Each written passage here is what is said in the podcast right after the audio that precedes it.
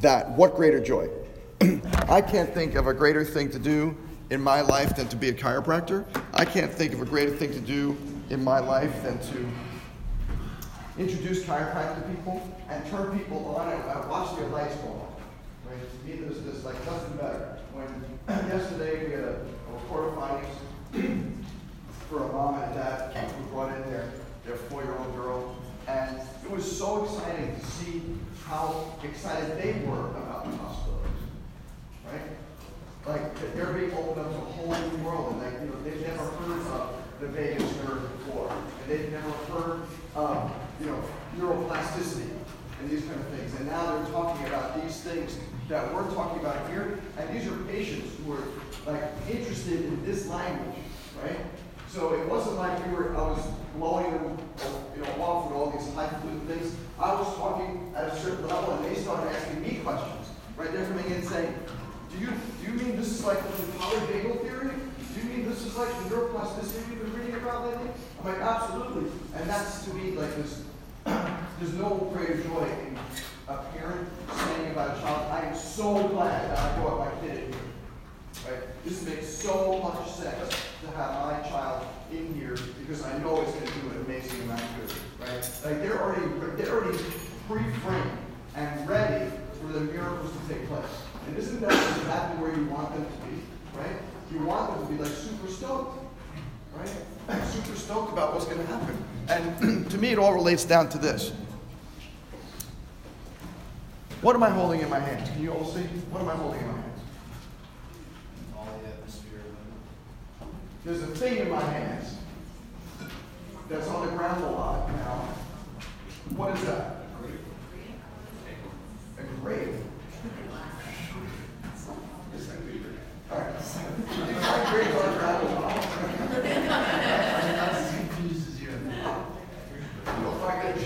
He's an acorn. For those of you who maybe are doing this city blower, this is an acorn. This is actually a seed.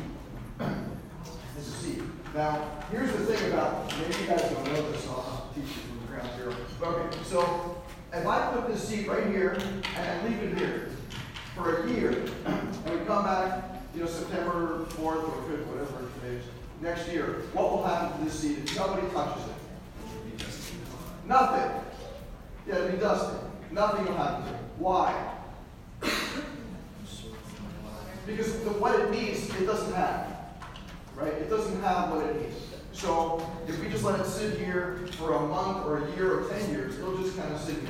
Right? But inside, what is inside? Like, if we cut this thing open, is there a miniature oak tree inside it? Like, we actually see, like, this little baby embryo oak tree.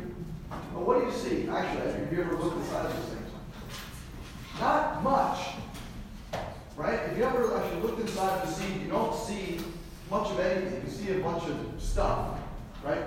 But if I put this in the ground and I tended to it, what would happen? It would grow. Maybe you guys don't realize this, but this is actually how things grow. So you put this in the ground, right, and you put some soil on top of it, and you put some water, and maybe some good fertilizer, you know, some compost or whatever on top of it, and you keep on watering and sun on it and stuff, and this is going to grow. That's what your patients are. Your patients come in like this, and this is what chiropractic has lost its idea on for years. Your patients come in like this. They got everything that they want. They want to talk about neuroplasticity. They want to talk about the polyvagal theory. They want to talk about the brain and the nerve system stuff. And we talked about back pain. So what happens when we talk about back pain? It's like the seed just sitting here on this table. And nothing grows because nothing changes.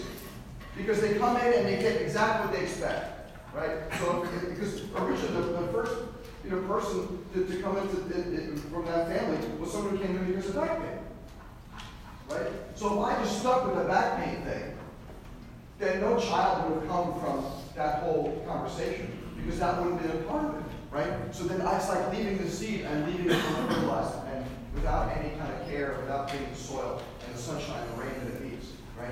So that's what you need to think about when you think about every person that you meet is like a seed. It's like this acorn, right? But now here's the thing, because everybody argued with me about this one, so I'm not going to bring up the argument. So if you have this acorn and you put it in the ground, will it grow into a tree? Not necessarily is the correct answer, right? Could it grow into a tree? Yes. Yes, well said. Could it grow into a tree? Yes, it's very possible that it can grow into a tree. But will it is a big question, right? Because what might happen, right? So let's say we put it into the ground and it starts to, like sprout a little bit, and then a hungry bird comes and takes it away, right? So it didn't work. It didn't grow into a tree. But we gave it a shot, right? We tried, we watered it, we put some sunshine on it, and fertilizer, whatever. We tried. Maybe we put it in there and it started to grow, but the soil wasn't very good. There's a lot of rocks in the soil and it choked it out, etc. So that's a possibility. Maybe we put it in the soil and it was a really, really rainy season, right? And it was too much rain and it washed the seedling away. Right? So there are possibilities that might occur when you plant that seed that you might not get the most perfect tree coming out. But does that mean you stop planting the seeds? No, right? What chiropractic has done over the years is we stop planting the seeds, right? And chiropractors now are so excited about this whole being part of the opioid crisis. And I've seen chiropractors now advertising, you get off of opioids, try chiropractic today. I'm like, that's not really what it is. It's not a substitute for opioids, right? We shouldn't be so super stoked about hanging our hat on let's get all people off of opioid bandwagon. That hasn't worked for 120-something years, right? The whole bandwagon of let's get us onto back pain hasn't worked, and hasn't anybody else but me noticed that, right? So it's been the first two patients in chiropractic were what? What was the first patient? He was down. Second patient was had a heart problem. Where did back pain come from?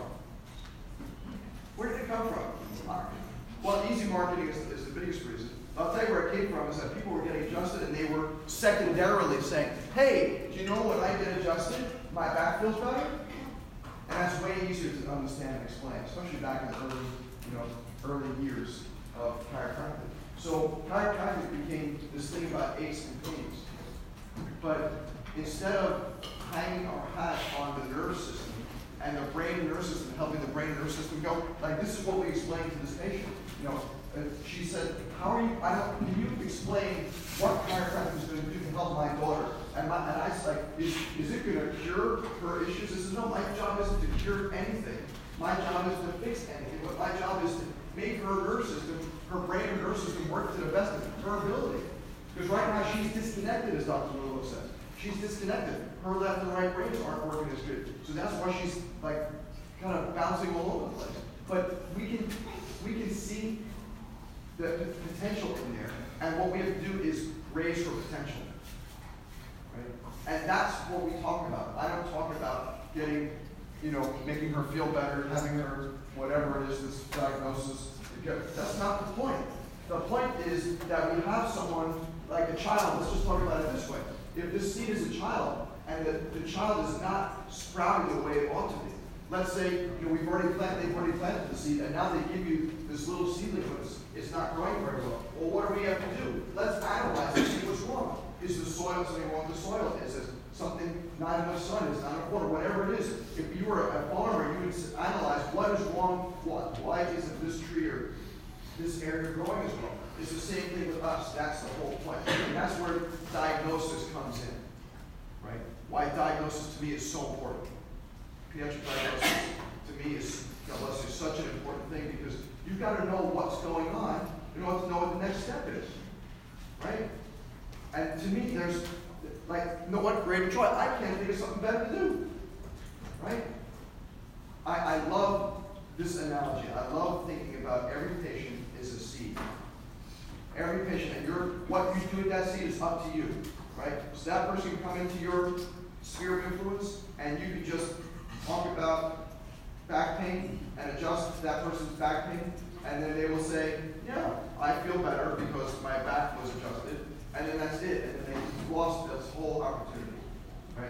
So every patient of yours, every person you talk to is an opportunity to plant another seed, and I suggest you really start thinking about that because way things can get spread is by planting more and more seeds and helping them germinate more and more.